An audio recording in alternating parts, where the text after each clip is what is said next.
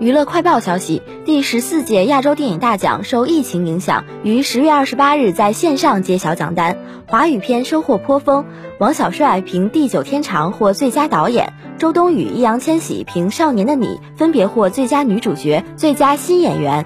奉俊昊《寄生虫》获包括最佳电影在内的四项大奖，成最大赢家。娱乐快报消息：十月二十八日，演员王阳发微博宣布妻子怀孕喜讯。他写道：“新剧本新角色，洋洋爸爸。”记者了解到，王阳曾出演《亲爱的自己》《精英律师》《青春痘》等剧集，在《庆余年》中饰演滕子京一角。二零一八年十二月宣布与演员高斯结婚。